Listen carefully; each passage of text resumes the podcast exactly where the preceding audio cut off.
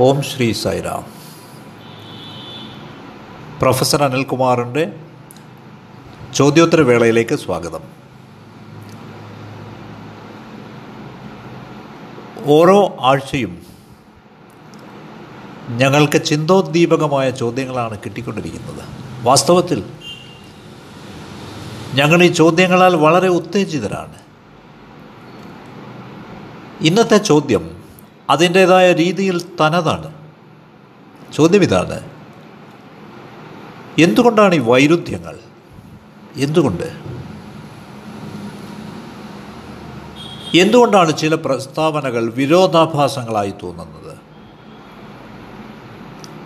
അത് തികച്ചും വിരോധാഭാസമായി തോന്നുന്നു. എന്തുകൊണ്ട്?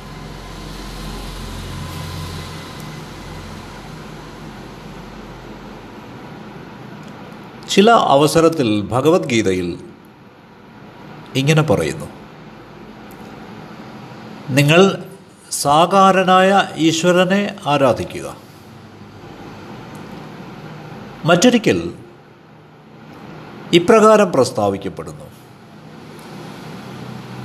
ഉണ്മയെന്നത് സത്യമെന്നത് നിരാകാരമാണ്. ആകൃതിയില്ലാത്തതാണ്. ഒരു വേള പറയപ്പെടുന്നത് ഈശ്വരന്. എല്ലാ ഗുണങ്ങളും ഉണ്ടെന്നാണ് സഗുണനാണെന്നാണ്. പിന്നീട് മറ്റു ചില അധ്യായങ്ങളിൽ പ്രസ്താവിക്കപ്പെടുന്നത് ഇതേപോലെ തന്നെ. ഈശ്വരൻ നിർഗുണനാണെന്നാണ്. ഒരു സ്ഥലത്ത് നമുക്ക് കാണാം ഈശ്വരൻ അവതാരമായി വീണ്ടും വീണ്ടും ജനിക്കുന്നു എന്നത് സംഭവാമി യുഗേ യുഗേ. പക്ഷേ ഭഗവത്ഗീതയുടെ ആഴങ്ങളിലേക്ക് പോകുമ്പോൾ ഇങ്ങനെയും പറയപ്പെടുന്നു. ഈശ്വരന് ആദിയില്ല അന്ത്യവുമില്ല. എന്താണ് ഈ പ്രസ്താവനകൾ? ഈ പ്രസ്താവനകളൊക്കെ പരസ്പര വിരുദ്ധമായി കാണപ്പെടുന്നു. തികച്ചും വിരോധാഭാസമായി തോന്നിക്കപ്പെടുന്നു. ആകെ ആശയക്കുഴപ്പമുണ്ടാക്കുന്നു. ഇനിയും ഇത്രയുമല്ല. ഭഗവാൻ ബാബയുടെ കാര്യമെടുത്താൽ അവിടുന്ന് പറയുന്നത് ത്യാഗമല്ലാതെ മറ്റൊന്നും സാരമല്ല എന്നാണ്.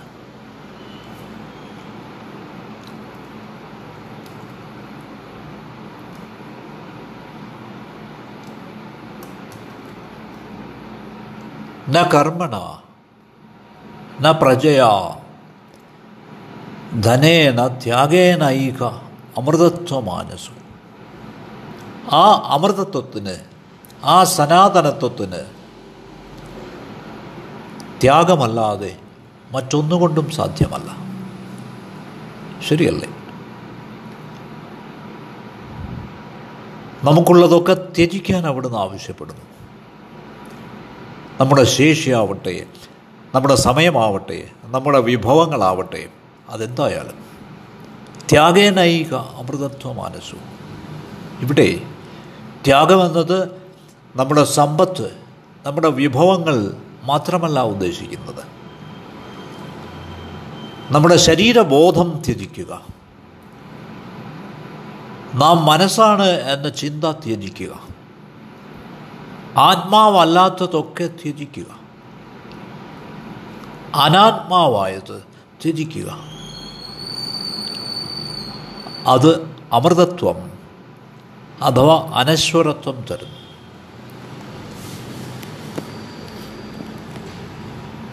സ്വാമി ചില ആളുകളെ പറ്റി പരാമർശിക്കുമ്പോൾ ഉദാഹരണമായി കുൽവന്ത് റോയ്.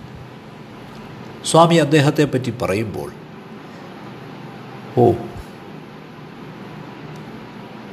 അദ്ദേഹം ത്യാഗിയായ മനുഷ്യനായിരുന്നു. അദ്ദേഹം തന്റെ സമ്പത്തിന്റെ തന്റെ വിഭവങ്ങൾ എല്ലാം സേവയ്ക്കായിട്ടാണ് ചെലവഴിച്ചത്.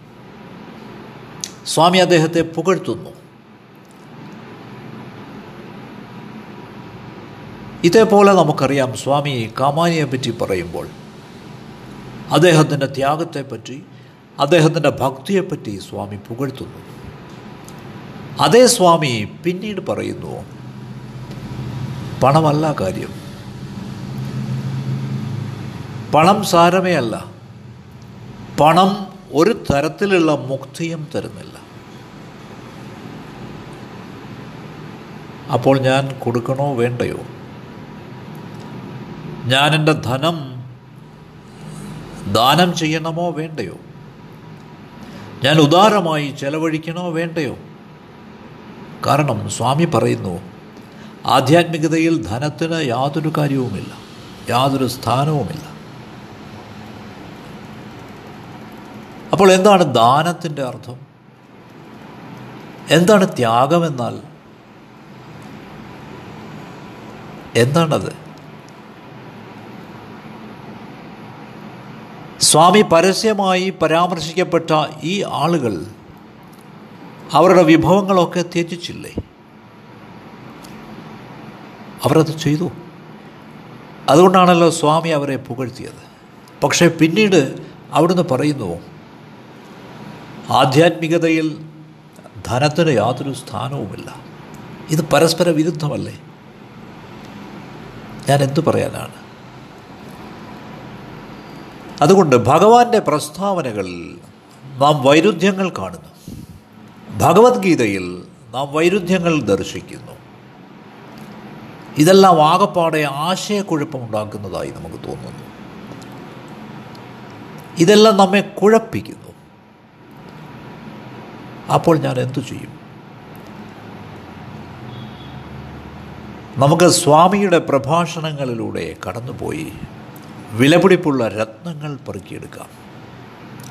അവിടുത്തെ ദിവ്യ സന്ദേശങ്ങളിൽ നിന്ന്.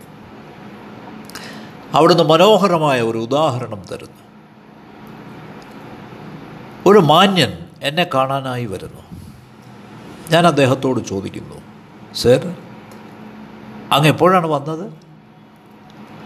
അദ്ദേഹത്തിന്റെ മറുപടി ഇതാണ് ഞാൻ ഇപ്പോൾ വന്നതേയുള്ളൂ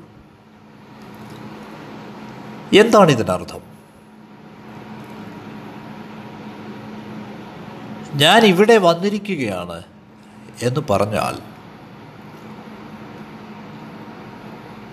അദ്ദേഹം അദ്ദേഹത്തെ തന്റെ ശരീരമായി കരുതുന്നു. എന്റെ ശരീരം ഇവിടെയുണ്ട്. അതുകൊണ്ട് ഞാൻ ശരീരമാണ്. ഞാൻ ഇവിടെ വന്നിരിക്കുന്നു. അതുകൊണ്ട് ഞാനിപ്പോൾ വന്നതേ ഉള്ളൂ എന്ന് നാം പറയുമ്പോൾ അതിനർത്ഥം നിങ്ങൾ നിങ്ങളുടെ ശരീരമാണ് എന്ന് നിങ്ങൾ കരുതുന്നു എന്നാണ്. കുറച്ച് ദിവസങ്ങൾക്ക് ശേഷം അതേ ആളിനെ കണ്ടുമുട്ടിയപ്പോൾ അദ്ദേഹം പറയുകയാണ് സർ ഞാനൊരു വലിയ പ്രശ്നം നേരിടുകയാണ്. എന്താണത്? എന്റെ വയറ് നോവുന്നു. എന്റെ തല വേദനിക്കുന്നു. എന്റെ മനസ്സ് അസ്വസ്ഥമാണ്. ഞാനിപ്പോൾ വന്നതേ ഉള്ളൂ എന്ന് അദ്ദേഹം പറയുമ്പോൾ താൻ ശരീരമാണ് എന്ന് അദ്ദേഹം കരുതുന്നു. എന്റെ മനസ്സ് അസ്വസ്ഥമാണ്. എന്റെ തല വേദനിക്കുന്നു. അതിനർത്ഥം തല എന്നിൽ നിന്നും വ്യത്യസ്തമാണ് എന്നാണ്. മനസ്സ് എന്നിൽ നിന്നും വേറിട്ടതാണ്. ഇന്ദ്രിയങ്ങൾ എന്നിൽ നിന്നും വേറിട്ടതാണ്. അപ്പോൾ ഒരു സമയത്ത് താൻ ശരീരമാണ് എന്ന് വിചാരിക്കുന്നു. മറ്റൊരു വേള താൻ ശരീരമല്ല എന്ന് ചിന്തിക്കുന്നു. ഇവ പരസ്പര വിരുദ്ധമല്ലേ? തീർച്ചയായുമാണ്. ഇതെങ്ങനെ കൈകാര്യം ചെയ്യണം? ഇതൊക്കെ സാഹചര്യത്തെ ആശ്രയിച്ചിരിക്കുന്നു. നമ്മുടെ സാഹചര്യങ്ങൾ നമ്മുടെ പരിസ്ഥിതികൾ നമ്മുടെ ധാരണാ തലം നമ്മുടെ ജന്മസംസ്കാരം പൂർവജന്മങ്ങളിൽ നമ്മൾ ആർജിച്ചിട്ടുള്ള എല്ലാ നന്മകളും അതിനെ ആശ്രയിച്ച് ഈശ്വരന്റെ ദിവ്യ പ്രസ്താവനകൾ നമുക്ക് മനസ്സിലാക്കാനാവണം. അപ്പോൾ അവ പരസ്പര വിരുദ്ധമായി ആവുകയില്ല. അവ വിരോധാഭാസമായി തോന്നുകയില്ല. ഒന്നും മറ്റൊന്നിലേക്ക് നയിക്കും നമ്മെ. അവയെല്ലാം നമ്മുടെ അഭിരുചിക്കനുസരിച്ച് നമ്മുടെ സ്വഭാവത്തിനനുസരിച്ച് നമ്മുടെ മനോഭാവത്തിനനുസരിച്ച് നമ്മുടെ ഗ്രഹണശക്തിക്കനുസരിച്ച് പ്രസ്താവിക്കപ്പെട്ടവയാണ്. ഭഗവത്ഗീത നിറയെ വിരോധാഭാസമാണെന്ന നിഗമനത്തിലേക്ക് നാം എത്തുന്നതിന് മുമ്പ് ഈ കാര്യം നമുക്ക് വ്യക്തമാവണം. നാം ഒരിക്കലും അങ്ങനെ പറഞ്ഞുകൂടാ. ഭഗവത്ഗീതയിൽ നിരവധി വിരോധാഭാസങ്ങളുണ്ട് എന്ന് പറഞ്ഞിട്ട് നാം നിഗമനത്തിലെത്തിക്കൂടാ. സ്വാമിയെയും നമുക്ക് നമ്മുടേതായ ഭാഷയിൽ വ്യാഖ്യാനിക്കാനാവില്ല. നമുക്ക് ചെയ്യാനാവില്ല അത്. ആദ്യമായി അടിയുറച്ച ചില ആശയങ്ങൾ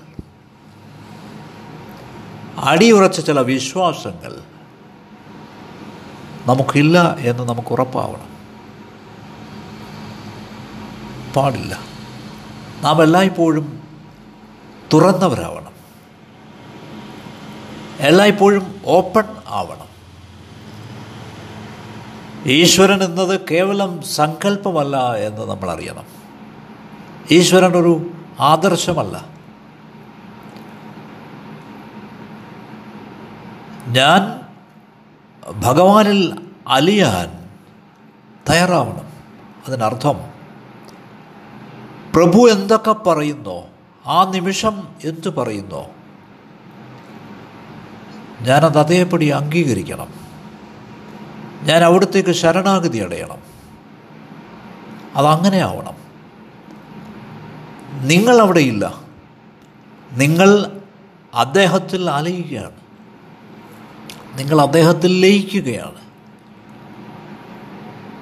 അപ്പോൾ കാര്യങ്ങളൊക്കെ വളരെ വളരെ വ്യക്തമാവും നിങ്ങൾക്ക്.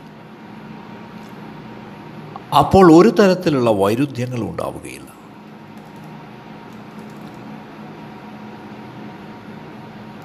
ഈ പ്രസ്താവനകളൊക്കെ കേവലം ഉപാധികളാണെന്ന് നിങ്ങൾ തിരിച്ചറിയണം. അതൊക്കെ നിങ്ങളുടെ മനസ്സിലുള്ള എന്തിനെയോ നശിപ്പിക്കാൻ വേണ്ടിയുള്ളതാണ്. കാരണം നിങ്ങളുടെ മനസ്സ് നിറയെ സ്ഥാപിതമായ ആശയങ്ങളാണ്. സ്ഥാപിതമായ ആദർശങ്ങളാണ്. മുൻവിധികളാണ്. പക്ഷാഭേദങ്ങളാണ്. നിങ്ങളുടെ മനസ്സിൽ കുടിശ്ശികയായി ഇവയെല്ലാം ഉള്ളപ്പോൾ ഞാൻ എന്തു ചെയ്യും? അവ പുറകിൽ തിരശീലയ്ക്ക് പുറകിലുള്ളിടത്തോളം എനിക്ക് ആശയക്കുഴപ്പമേ ഉണ്ടാവുകയുള്ളൂ. മറ്റൊരു പോംവഴിയുമില്ല. തന്നെയുമല്ല. നാം ഏതെങ്കിലും ഒരു നിശ്ചിത മാർഗം തിരഞ്ഞെടുത്ത് ജീവിതകാലം ഉടനീളം അതിൽ ഒട്ടിപ്പിടിച്ചിരുന്നാൽ കൂടുതൽ വളർച്ച ഉണ്ടാവുന്നില്ല നമുക്ക്. ആ അവസ്ഥയിൽ വളർച്ച നിലയ്ക്കുന്നു. ഉദാഹരണമായി ഞാൻ കർമ്മത്തിൽ വിശ്വസിക്കുന്നു അഥവാ കർമ്മയോഗത്തിൽ വിശ്വസിക്കുന്നു എന്നിരിക്കട്ടെ. ജീവിതമുടനീളം ഞാൻ സേവ ചെയ്യുന്നു. കാരണം കർമ്മം ചെയ്യാനായി എന്നോട് ആവശ്യപ്പെട്ടിരിക്കുന്നു.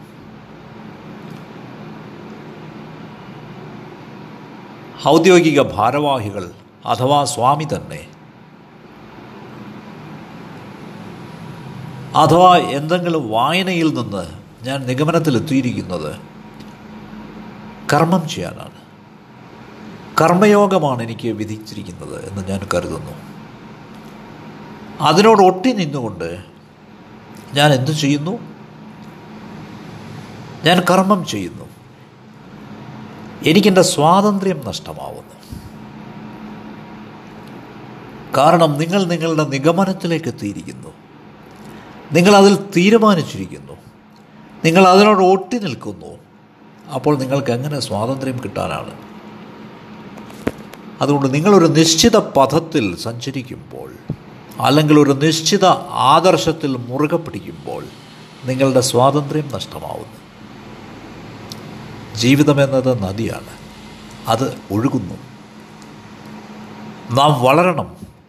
നാം ഒഴുകി നീങ്ങണം. ഇത് നാം മനസ്സിലാക്കണം. അടിസ്ഥാനപരമായി നമുക്ക് വ്യക്തത വേണം. സത്യം ഒരിക്കലും പറയപ്പെടാനാവില്ല. ഇല്ല. നമുക്ക് ചുറ്റുമുള്ള ഈ വ്യാവഹാരിക ലോകത്തിൽ സത്യത്തെ ഒതുക്കാനാവില്ല. അപ്പോൾ നമുക്ക് ഏതെങ്കിലും ഒരു വഴി തിരഞ്ഞെടുക്കാനാവില്ല. ഇല്ല. നാം മനസ്സിനോട് ബന്ധിക്കപ്പെട്ടില്ലെങ്കിൽ മാത്രമേ അത് സാധ്യമാവുകയുള്ളൂ. നിങ്ങൾ മനസ്സാണെന്ന് കരുതുന്നിടത്തോളം എന്ത് സംഭവിക്കുന്നു? നാം ഒരിക്കലും സത്യം തിരിച്ചറിയില്ല. നാം ഒരിക്കലും വിടരില്ല. നാം ഒരിക്കലും വളരില്ല. നിങ്ങൾക്ക് നിങ്ങളുടെ സ്വാതന്ത്ര്യം നുകരണമെങ്കിൽ ഒരു പ്രത്യേക ഇടം ഉണ്ടായിരിക്കണം. ബന്ധമുക്തമായ ബന്ധമറ്റ മനസ്സുമായി നിങ്ങൾക്കൊരിക്കലും ഔന്നത്യത്തിലേക്ക് കുതിക്കാനാവില്ല.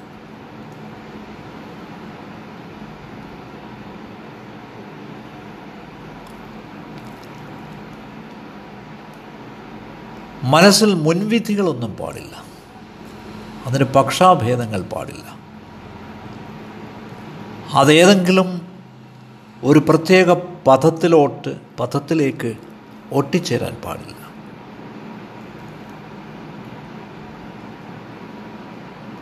എന്താണ് സത്യം എന്നത്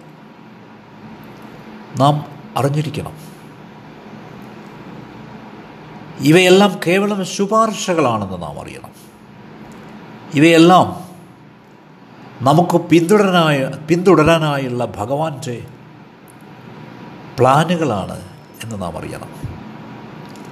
നമ്മുടെ വ്യക്തി സാധനയ്ക്കനുസരിച്ച് നാം ഇവ പിന്തുടരണം.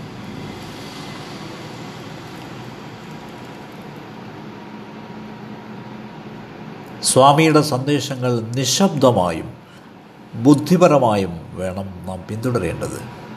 നിശബ്ദമായി എന്നതുകൊണ്ട് ഞാൻ ഉദ്ദേശിക്കുന്നത് നമ്മുടെ മനസ്സിനെ നിശബ്ദമാക്കി എന്നാണ്. എന്തൊക്കെ പറയുന്നുവോ അതൊക്കെ സ്വീകരിക്കുക. ബുദ്ധിപരമായി എന്നതിനർത്ഥം എന്തൊക്കെ സ്വാമി പ്രസ്താവിച്ചിട്ടുണ്ടോ? അതൊക്കെ സത്യമാണെന്ന പൂർണമായ അവബോധം എന്നാണ്. അത് ആ സമയത്തെ സത്യമാണ്. അത് സത്യമല്ലാതെ മറ്റൊന്നുമല്ല. അതുകൊണ്ട് നാം നിശബ്ദമായി ധിഷണാപരമായി ബുദ്ധിപരമായി അവിടുത്തെ ശ്രവിക്കണം. അപ്പോൾ വ്യക്തതയുണ്ടാവും. അവ പരസ്പര വിരുദ്ധമാണെന്ന് നിങ്ങൾ ഒരിക്കലും ചിന്തിക്കില്ല. നിങ്ങൾക്ക് തോന്നുന്ന ഈ വൈരുദ്ധ്യങ്ങൾ വിരോധാഭാസങ്ങൾ കേവലം ചിഹ്നങ്ങളാണ് കേവലം സൂചകങ്ങളാണെന്നറിയുക.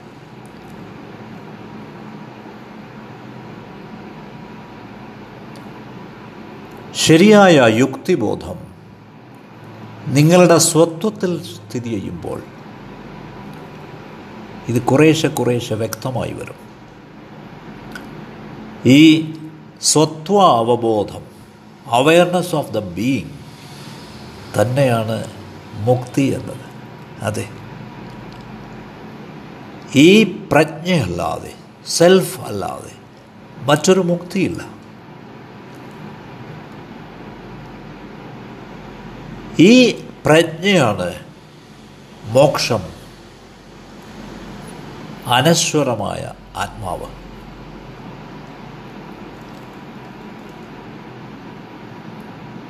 അതുകൊണ്ട് നാം എന്തെങ്കിലും ഒരു കർമ്മം ചെയ്യുമ്പോൾ എന്തെങ്കിലും സേവ ചെയ്യുമ്പോൾ ഞാൻ ചെയ്യുന്നു എന്ന് പറയുന്നു. ഞാൻ നേടാനായി ആഗ്രഹിക്കുന്നു. ഞാൻ എത്തിച്ചേരാൻ ആഗ്രഹിക്കുന്നു. ഈ കാര്യങ്ങളിലെല്ലാം ഐനസ് ഈ അഹങ്കാരം അതിന്റെ ഫണമുയർത്തുന്നു. അതെ? ഒരു സർപ്പം ഫണമുയർത്തുന്നത് പോലെ. അതുകൊണ്ട് ഒരു കർത്താവ് കർത്താവ് എന്ന നിലയിൽ ഈ അഹങ്കാരം നമ്മുടെ മനസ്സിലേക്ക് വരുന്നു.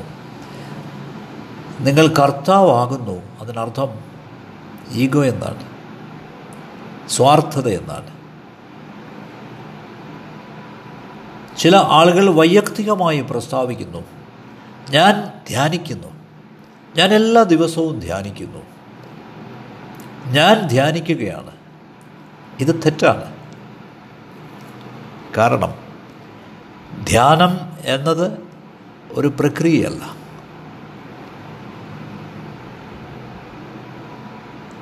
ധ്യാനം എന്നതൊരു പ്രക്രിയയല്ല അല്ല. ധ്യാനം ചെയ്യാനാവില്ല. ഉദാഹരണമായി പ്രേമം. പ്രേമം ഒരു കർമ്മമല്ല. നിങ്ങൾ പ്രേമിക്കുന്നു അത്രയേ ഉള്ളൂ. നിങ്ങൾ പ്രേമം നടിക്കുകയല്ല ചെയ്യുകയല്ല. നിങ്ങൾ പ്രേമം നടിച്ചാൽ അത് കേവലം നാട്യമാവുന്നു. അത് സത്യമല്ല. പ്രേമം പോലെ ധ്യാനവും സംഭവിക്കുകയാണ്. അത്രയേ ഉള്ളൂ നിങ്ങളത് ചെയ്യുകയല്ല അത് സംഭവിക്കുകയാണ്. ഇത് വളരെ വ്യക്തമാവണം. അതുകൊണ്ട് ഇത്തരത്തിലുള്ള അവബോധം അഥവാ ജ്ഞാനദീപ്തി ഭഗവാന്റെ സന്ദേശങ്ങളുമായി നിരന്തര പരിചയമുണ്ടെങ്കിലേ ഒരാൾക്ക് മനസ്സിലാവുകയുള്ളൂ. നാം സത്യസായി സാഹിത്യം കൂടുതലായി വായിക്കുമ്പോൾ നിങ്ങൾ ജ്ഞാനദീപ്തരാവും. നിങ്ങളുടെ ധാരണ സ്വാഭാവികമായും വളരെ വളരെ വ്യക്തമാവും. അതുകൊണ്ട് നാം സ്വാമിയോട് കടപ്പെട്ടവരാണ്. പക്ഷേ ഇതിനിടയിൽ ഈഗോ കടന്നു വരും. കാരണം അത് സദാ മന്ത്രിക്കുന്നു. വരൂ നീ അത് ചെയ്യൂ. നീ ഇത് ചെയ്യൂ.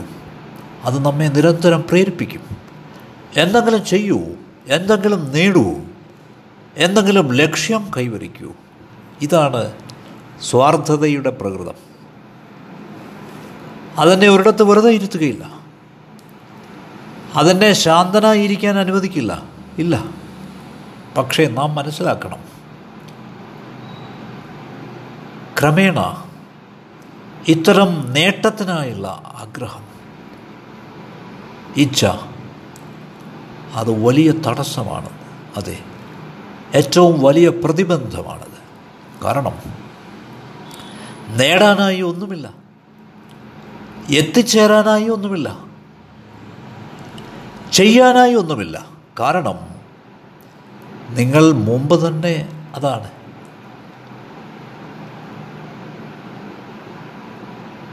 നിങ്ങൾ ആത്മാവായി തീരാൻ പോവുകയല്ല. നിങ്ങൾ ആത്മാവിനെ നേടുകയല്ല. നിങ്ങൾ ആത്മാവിനെ എത്തിപ്പിടിക്കുകയല്ല. നിങ്ങൾ മുമ്പ് തന്നെ അതാണ്. തത്വമസി. തത്വമസി. നിങ്ങൾ നേരത്തെ തന്നെ അതാണ്. അതുകൊണ്ട് ഇത്തരം game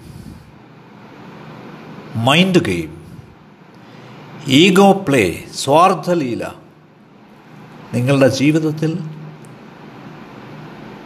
നമ്മുടെ ജീവിതത്തിൽ ഓരോ നിമിഷവും സംഭവിക്കുന്നു. ഇതാണ് എല്ലാ വൈരുദ്ധ്യങ്ങൾക്കും നമ്മുടെ ജീവിത ശൈലിയിലുള്ള എല്ലാ വിരോധാഭാസങ്ങൾക്കും കാരണം. ഈ ഈഗോ ഇല്ലാത്തപ്പോൾ മോക്ഷം സംഭവിക്കുന്നു. അടിസ്ഥാനപരമായ പ്രാഥമികമായ ആ സത്യം നാം തിരിച്ചറിയുന്നു. നിങ്ങൾ അപ്രത്യക്ഷമാവുമ്പോൾ നിങ്ങൾക്ക് ജ്ഞാനദീപ്തി ഉണ്ടാവുന്നു. അത്രയുള്ളൂ. ആ ബോധോദയത്തിന്റെ നിമിഷങ്ങളിൽ ആ അവസ്ഥയിൽ ഈ സമസ്ത സൃഷ്ടിയും മുഴുവനായും ഈ ബോധോദയത്തിന്റെ വിഭിന്ന രൂപങ്ങളാണെന്ന് നിങ്ങൾക്ക് മനസ്സിലാവും. ഈ ദിവ്യമായ പ്ലാൻ ഈ ദിവ്യത്വം സൂര്യരശ്മികളിൽ നിങ്ങളിത് ശ്രദ്ധിക്കാറില്ലേ? അത് ജ്ഞാനദീപ്തിയുടെ ബോധോദയത്തിന്റെ ചിഹ്നമല്ലേ? പ്രഭാതത്തിൽ കൂവുന്ന കുയിലുകൾ അവയുടെ നാദം നിങ്ങൾ ശ്രദ്ധിക്കാറില്ലേ? അത് ഈശ്വരത്വത്തിന്റെ പ്രതിഫലനമല്ലേ? ഇലകൾ അനങ്ങുമ്പോൾ ഇരുവശങ്ങളിലേക്കും ആടുമ്പോൾ ചലിക്കുമ്പോൾ കാറ്റിന്റെ മൃദുമർമ്മരത്തിൽ കേൾക്കുന്ന ആ ലോല ശബ്ദം എത്ര സുന്ദരമാണ്. അതൊരു കർമ്മമാണോ? അതൊരു നേട്ടമാണോ? വിഡിത്തം അല്ല. അതെല്ലാം ബോധോദയമാണ് എൻലൈറ്റൻമെന്റാണ് അതെല്ലാം ഈശ്വരത്വമാണ്. ഈശ്വരത്വത്തിന്റെ പ്രസരിക്കുന്ന സാന്നിധ്യമാണ് നാം അനുഭവിക്കുന്നത്. ഇതിനുവേണ്ടി പ്രത്യേകം ഒന്നും ചെയ്യേണ്ടതായില്ല. ഇല്ല. എന്തെങ്കിലും ചെയ്യപ്പെടുന്നത് കേവലം ബാഹ്യമാണ്. ഒന്നും ചെയ്യാതെ ഇരിക്കുന്നത് നോൺ ഡൂയിങ് അത് ആന്തരമാണ്. നിങ്ങൾ ആന്തരമായിരിക്കുമ്പോൾ നിങ്ങൾ എത്തേണ്ടിടത്ത് നിങ്ങളെത്തും. മറ്റു തരത്തിൽ പറഞ്ഞാൽ ചെയ്യുമ്പോൾ ബൈ ഡൂയിങ് നിങ്ങൾ ഭാവിയിലേക്കാണ് പോകുന്നത്. ഭാവിയിൽ എന്തോ സംഭവിക്കാനുണ്ട് എന്ന് നിങ്ങൾ കരുതുന്നു. അത് കാലമാണ്. ഈശ്വരൻ കാലാതീതനാണ്. ഇൻ നോൺ ഡൂയിങ് ആ കർമ്മത്തിൽ നിങ്ങൾക്ക് അനശ്വരതയിൽ വിശ്രമിക്കാം. നിങ്ങൾക്ക് വളരാം. നിങ്ങൾക്ക് ജീവിത പ്രവാഹത്തിനൊത്ത് ഒഴുകാം. അപ്പോൾ വൈരുദ്ധ്യങ്ങളും ഉണ്ടാവില്ല വിരോധാഭാസങ്ങളും ഉണ്ടാവില്ല. നിങ്ങൾക്ക് നന്ദി സൈറാം.